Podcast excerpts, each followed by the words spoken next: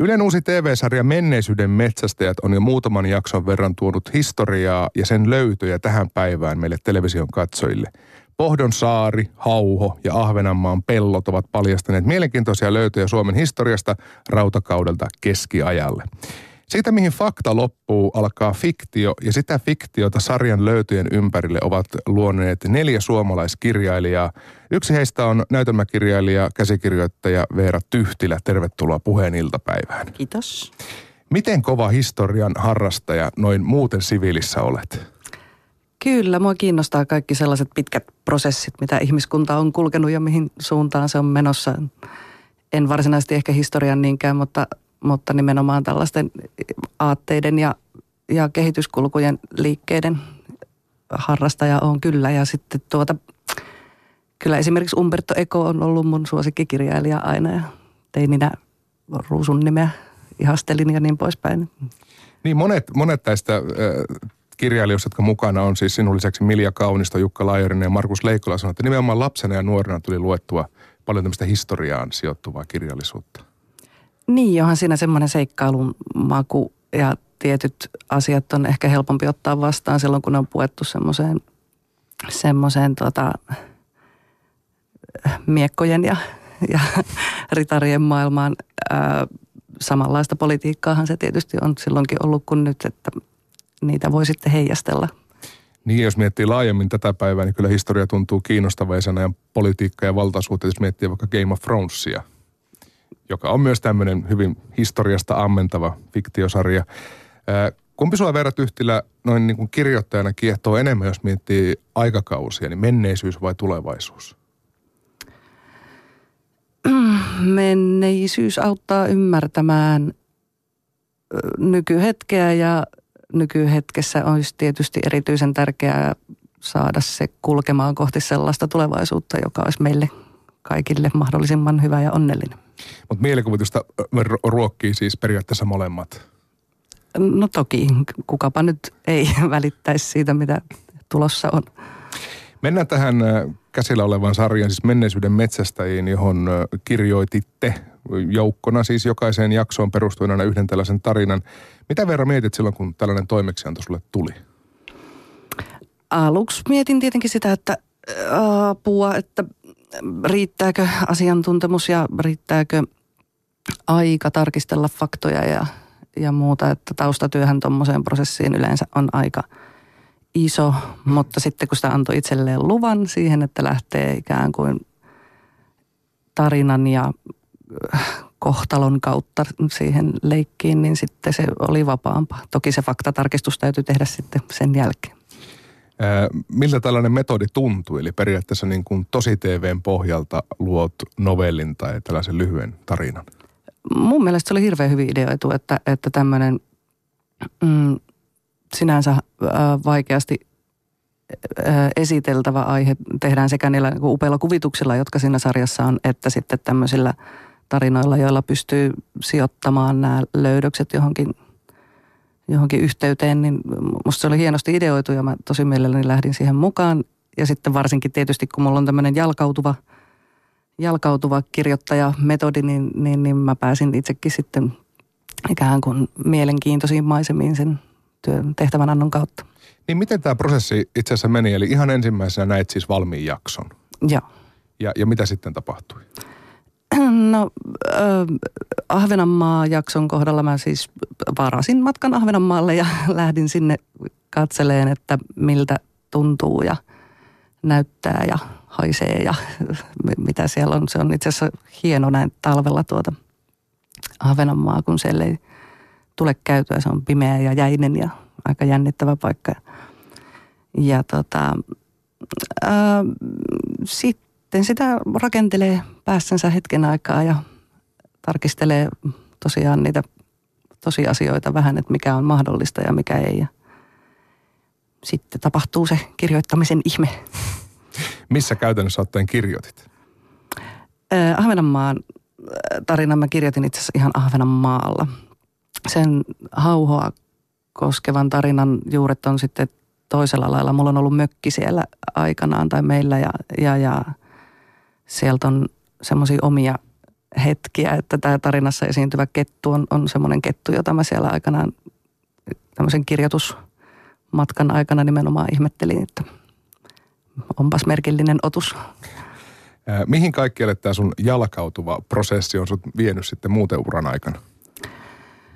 Oh, on kyllä. Siis ihan kotimaassa mä oon käynyt oikeustaloissa ja vankiloissa ja äh, huumeluolissa ja äh, monissa niin kuin poliittisten talouden vaikuttajien kanssa ollut tekemisissä ja, ja muuta sellaista. Ja sitten taas tommosia pitempiä matkoja mä oon ollut esimerkiksi Kreikassa purjehtimassa taustatöinä tai, tai viime keväänä olin Iranissa, Iranissa matkalla, joka oli kyllä niin kuin maailmankuvallisesti aika käänteen tekeväkin matka. Monia sellaisia. Kyllä se, kun vaan tarpeeksi utelias on ja, ja niin kuin jaksaa sanoa asioille kyllä ja mm. uskaltaa lähteä, niin kyllä paljon paljon ovia aukeaa ja paljon siinä oppii. Mutta teitä kirjoittajia on myös semmoinen toinen ääripää, joka tavallaan istuu vaan työhuoneessa ja käy ehkä Google Mapsista katsomassa, että miltä täällä näyttää. Mutta sä haluat mennä nimenomaan paikan päälle. Joo, se on tavallaan, ammatti on tosi hyvä tekosyy siihen, että, että oppii ja hankkii tietoa ja ottaa selvää. Totta kai mä myös luen paljon ja, ja, ja niin kuin pidän tavallaan yleissivistystä yllä, mutta, mutta kyllä se varsinainen herkku on se, että pääsee tonne tutkimaan. Välillä ne on pienempiä, niin kuin lelukauppa tai joku tämmöinen. Välillä sitten isompia, niin kuin vaikka Afrikka. Mm. Ja semmoisia paikkoja, mihin et välttämättä muuten menisi ilman, ilman tätä työtä. Eli tuskin olisit Iraniin vaikka matkustanut muuten. Juu, en olisi kyllä. Ei olisi tullut ehkä ensimmäisenä lomakohteena mieleen, että on, on monia semmoisia. Ja sitten sit on monia semmoisia asioita, joita huomaa yhtäkkiä, että mä en, en tunne tai tiedä. Ehkä tämmöinen hauska anekdootti, että, että jossain vaiheessa mun piti kirjoittaa siis toimistoon sijoittuva kohtaus. Mutta mä en ole koskaan ollut toimistossa töissä, koska mä olen aina ollut freelance-kirjoittaja. Mä jouduin tekemään tutkimusmatkan toimistoon. Niin se on taas varmaan sille, mikä sitä lukijoille tai katsojille on suurimmalla osalle kaikkein tuttua, toimiston arki, mm. kahdeksasta neljään. Kyllä, joo, oli, oli enemmän tai vähemmän jännittävää. Tämän ensimmäisen novellin eli Pennun tarina perustuu siis tähän Hauhon etsintöihin, niin mikä siinä jaksossa sua Veera Tyhtilä puhutteli? No siinä äh, Hauhallahan on ollut niinku taisteluita erilaisina aikoina. Se ehkä semmoinen niinku keskelle arkea tuleva, yllättävä, järkyttävä sotatila tai taistelutilanne. Si- siinä on tietenkin niin kuin nykypäivän globaalissa tilanteessa ihan selkeitä yhtymäkohtia. Se, se, miten tavallisen ihmisen elämä muuttuu ikään kuin kesken kaiken semmoiseksi kauhutarinaksi. Si- siinä on tietenkin niin kuin aika paljon sellaista, mitä on syytä miettiä. Mua kiinnosti se, että pystyy kirjoittamaan ikään kuin suomalaiseen maisemaan sijoittuvan hetken sellaisesta, mikä tosi monelle maailmassa on tällä hetkellä arkipäivää toisaalla. Niin, eli käytännössä rosvojoukko tulee ja tuhoaa kylän. Käytännössä näin, joo. Mutta näitä esinelöytöjä, kun tässä kuitenkin Menneisyyden metsästäjissä tehdään, niin mä katsoin ensin sen jakson ja sitten vasta luin sen sun kirjoittaman tarinan. Niin mä olin jotenkin varma sen nähtyäni sen jakson, että tuo, tuo pieni, pieni kirves täytyy jotenkin olla tässä mukana. Ja oliko se, että tämä löydön tekijä sanoi, että tämä on tämmöinen lastenmalli? Ja oliko se, mikä, mikä sua taas rupesi kiinnostaa? Itse asiassa mä olin ideoinut sen tarinan niin kuin lähtökohdan sen Hauhon pohjalta ja tämän, tämän niin kuin tuttavani kettu, ketunpennun pohjalta, että, että tota...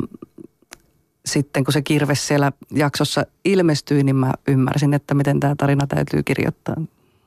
Se on hyvä tarina. Ei, ei paljasteta siitä sen enempää, mutta käykää ihmiset lukemassa. Löytyy tuolta Ylen nettisivuilta.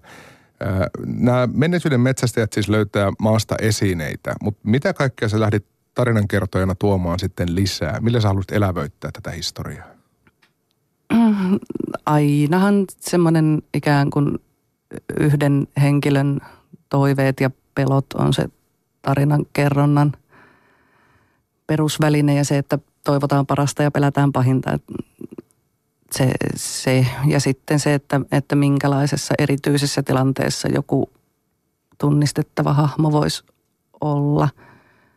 Ahvenanmaan kohdalla minua tietysti erityisesti kiinnosti tämä yhteys, mikä on ollut ikään kuin Länsi-Aasian ja Ja sitten taas Skandinavian välillä mä jonkun verran selailin näitä tota, jokireittejä, joita on kulkenut tuonne Lähi-idän suuntaan täältä päin ja ihmettelin, että, että, että minkälaisia ne kohtaamiset tosiaan on ollut ja että kuinka paljon sitä kulttuurivaihtoa on siihen aikaan ollut. Se on kyllä edelleen mielenkiintoinen. Mä luulen, että mä tutkin sitä ehkä jatkossa myös, myös vielä vähän enemmän. Se on. Eli tästä saattaa syntyä jotain suurempaa vielä. No, katsotaan. Katsotaan. Mutta ihan sama, itselläkin rupesi kiinnostamaan se, että kun, okei okay, ymmärrettävää, että löytyy vaikka saksalaisia tai englantilaisia rahoja, ne on vielä jotenkin ymmärrettävissä. Mutta se, että on kantautunut niin kuin Bysantin aikaista tavaraa nykyisen Suomen maaperälle, niin mikä on ollut yhteinen kieli, millä siellä on kommunikoitu, kauppaa käyty? Näinpä juuri. Raha on tietysti aika, aika, aika yleismaailmallinen. Ilmeisesti on ollut näin, että se minkä takia nimenomaan sieltä päin on tullut kolikoita on se, että nämä on ollut tämmöisiä tavallaan luottoluokitukseltaan hyviä kolikoita, A A A-luokan kolikoita, eli, eli tota, ää, niissä on ollut niin kuin hopean määrä siinä kolikossa ikään kuin takuu varmasti oikea, toisin kuin ö, jostain muilta alueilta tullut, jotka, jotka, jossa saatettiin sekoittaa siihen niin kuin materiaaliin muita aineita. Joo. Sen takia ne on niin laajalle levinneitä. Oman aikansa kovaa valuuttaa. No näin. Mutta kyllä sieltä ihmisiäkin on kulkenut ilmeisesti.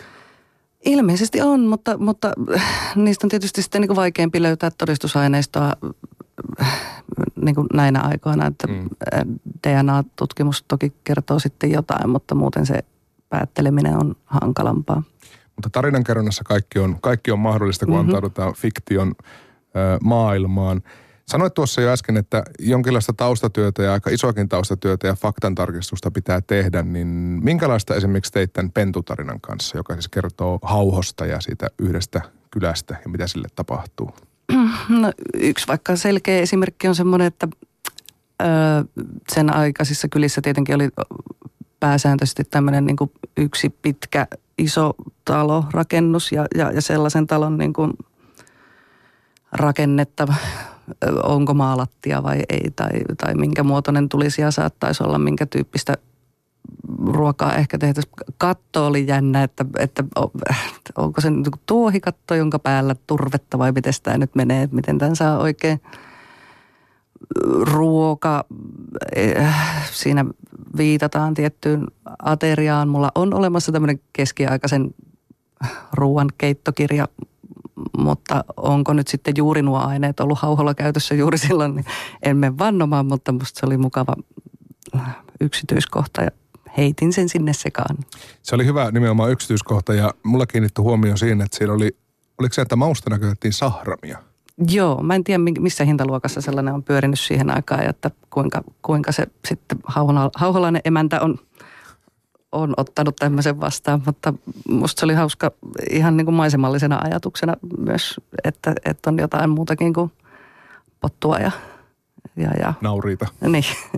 Niin ja siis kyllähän mausteillahan tehtiin kauppaa. Mm, oli... Kyllä, kyllä niitä täällä on ollut, että, että, sit, että kuka niitä on käyttänyt ja miten on tietysti eri asia.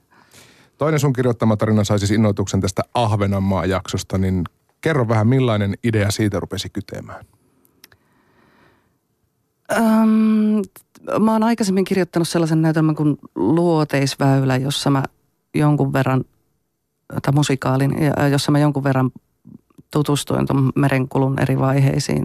On semmoinen hirveän hieno kirja kuin Ultima Tuule kirjoitettu, jossa, jossa tota näitä historiallisia vaiheita käydään läpi. Ja äh, silloinkin kävin erilaisissa merenkulkumuseoissa ja ajattelin, että lähden sitä samaa kautta tuohon ja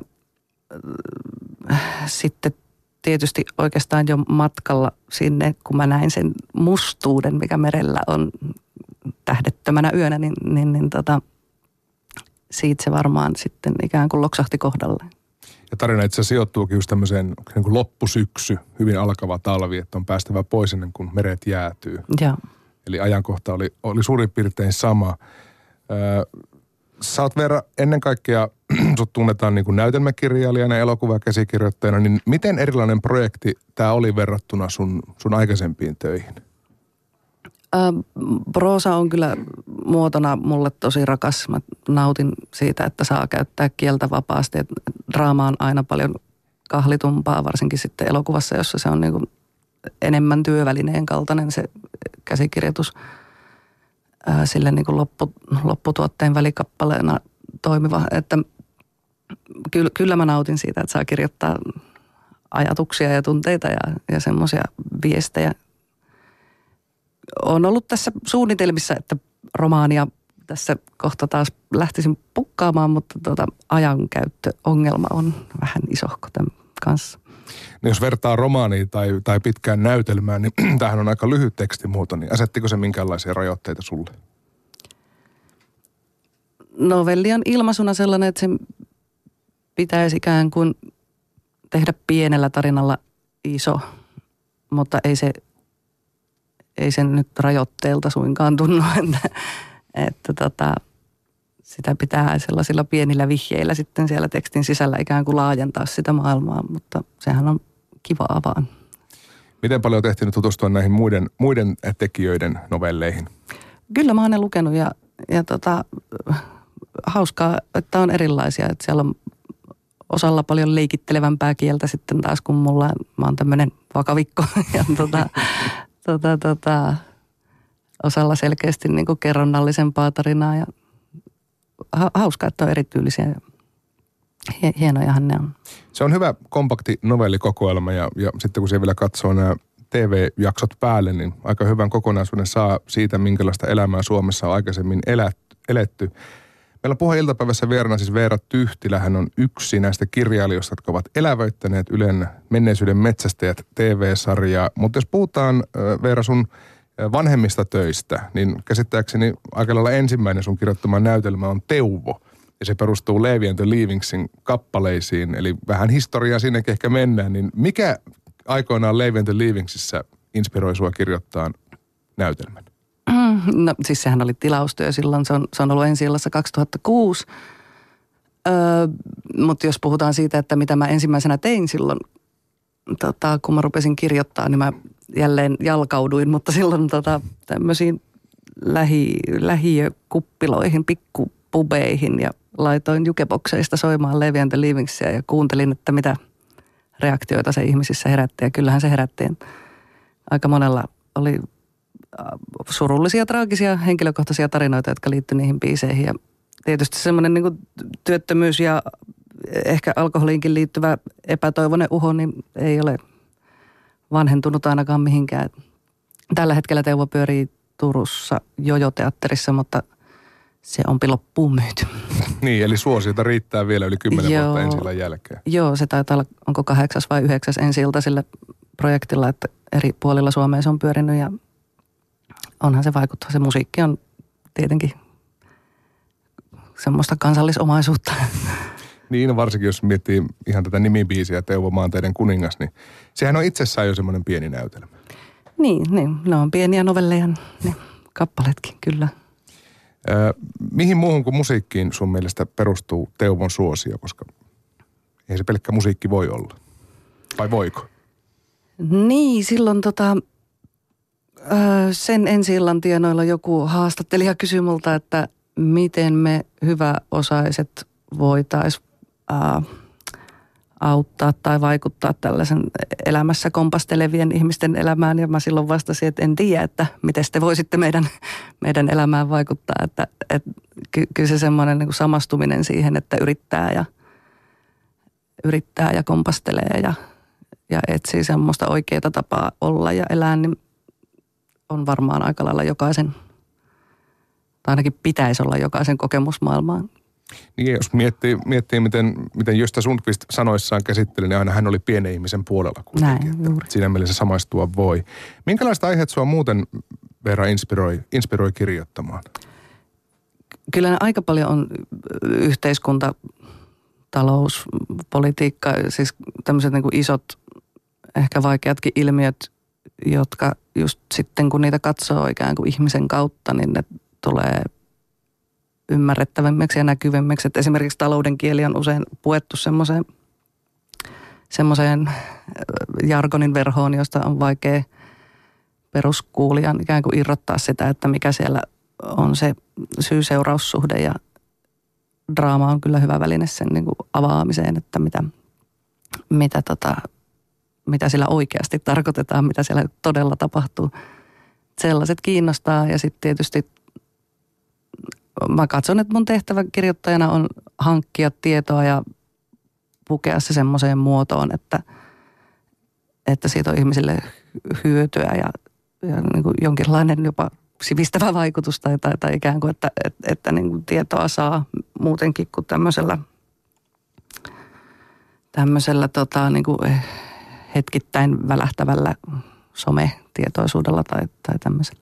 Mutta mekaniikkahan on suurin piirtein sama siinä, että jos puhutaan taloudesta, se on iso asia, meidän jokapäiväiseen elämään vaikuttava, tai sitten historia, josta meillä ei välttämättä ole niin tietoa, että tuodaan tavallaan se niin kuin yhden ihmisen tai yhden perheen vaikkapa näkökulma esille siinä. Joo, talous ja historia ei varsinaisesti ole täysin irrallaan toisistaan, mutta... Tuota, tuota, ei, ei, mutta tuota, kes, keskiaika ja nykytalous on jo ehkä hieman irrallaan, mutta siis... Samalla oi, tästä voisi puhua pitkään, tästä voisi puhua pitkään. Puhutaan mutta, vaan, joo, joo. Aikaa. Mutta tota... Äh, joo, kyllä se niin kuin, äh, inhimillisen näkökulman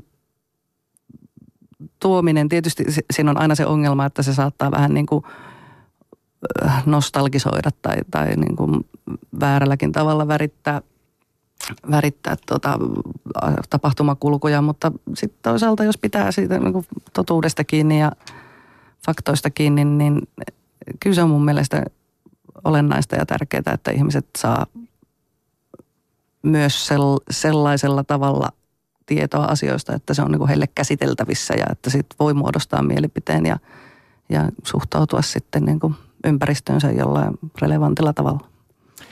Viime vuonna debytoit kirjoittajana myös Kansallisteatterin lavalla, eli silloin saatiin kuusikymmentä pieni tragedia stand-up-koomikosta sinne lavalle, niin minkälainen kokemus oli saada oma teksti tuohon aika maineikkaiseen teatterilaitokseen? Se on ollut ehkä niin kuin semmoinen tavoite aina. Kyllä, kyllä mä oon siellä kolkutellut ovia jo jonkin aikaa ja totta kai se oli hirveän iso asia. Siellä on myös tosi hyvä ilmapiiri ja, ja siellä on niin kuin valtavan hyvä olla. Ihmiset tukee kaikki, kaikki toisiaan. Ähm, se oli hieno kokemus ja, ja mä sain tehdä töitä tosi, tosi hienojen lahjakkaiden herkkien ihmisten kanssa. Toivottavasti, toivottavasti lisää tulee, jatkoa tulee. Niin, niin, nyt kun nimi on siellä tuttu ja ovi on kerran auki, niin katsotaan. Onko mitään jatkoa vielä tilattu? Öö, no, viesti on tullut, että palataan asiaan öö, pian ja sitä tässä odottelen. Öö, mutta se itse kyseinen näytelmä niin ilmeisesti tulee saamaan siis elokuvan muodossa jatkoa, että siitä on jo prosessi käynnistynyt. Oletko itse käsikirjoittamassa? Olen. No niin, eli työ laajenee. Sanoit tuossa äsken, että romaaniakin olet pikkusen tässä suunnitellut ja nyt tuntuu olevan leffakäsistä ja kaikkea muuta, eli kiirettä pitää, mutta minkälaiset muut projektit sua Veera tällä hetkellä työllistää? Öö, no nyt on aika pitkään jo tehty töitä tuommoisen Sofi Oksasen Baby Jane -kirjaan perustuvan elokuvan kanssa, jota on kirjoittanut ja aika loppumetreillä ollaan, että sieltä varmaan toivon mukaan tulee viimeisiä varmistuksia ja sitten päästäisiin töihin. Ja tota, mm, sitten olen kirjoittanut professori Jaakko Hämeenattilan kanssa ö, näytelmää Älä pidä muita jumalia. Sitä viimeistellään tässä.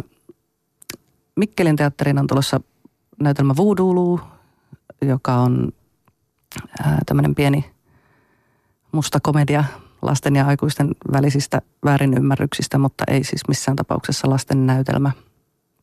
Ja, ja. Sitten on tulossa Magda Köbbelsin tarina koko teatteriin ilmeisestikin. Ja sekin on vielä varmistusta vailla, mutta, mutta prosessi on alkanut ja ja ja. Onhan näitä. No siis kuulostaa siltä, että nämä Ylen tilaamat lyhyet historianovelit oli semmoinen mukava pikku välipala tämmöisten isojen tuotantojen välissä. No, en, en väitä vastaan. Oli, oli, oli kyllä mukava tehdä tämmöistä. Veera Tyhtilä, kiitos oikein paljon, kun pääsit käymään ja toivotaan nyt onnea ja menestystä näille sekä varmistuneille että vielä varmistumattomille projekteille. Kiitos.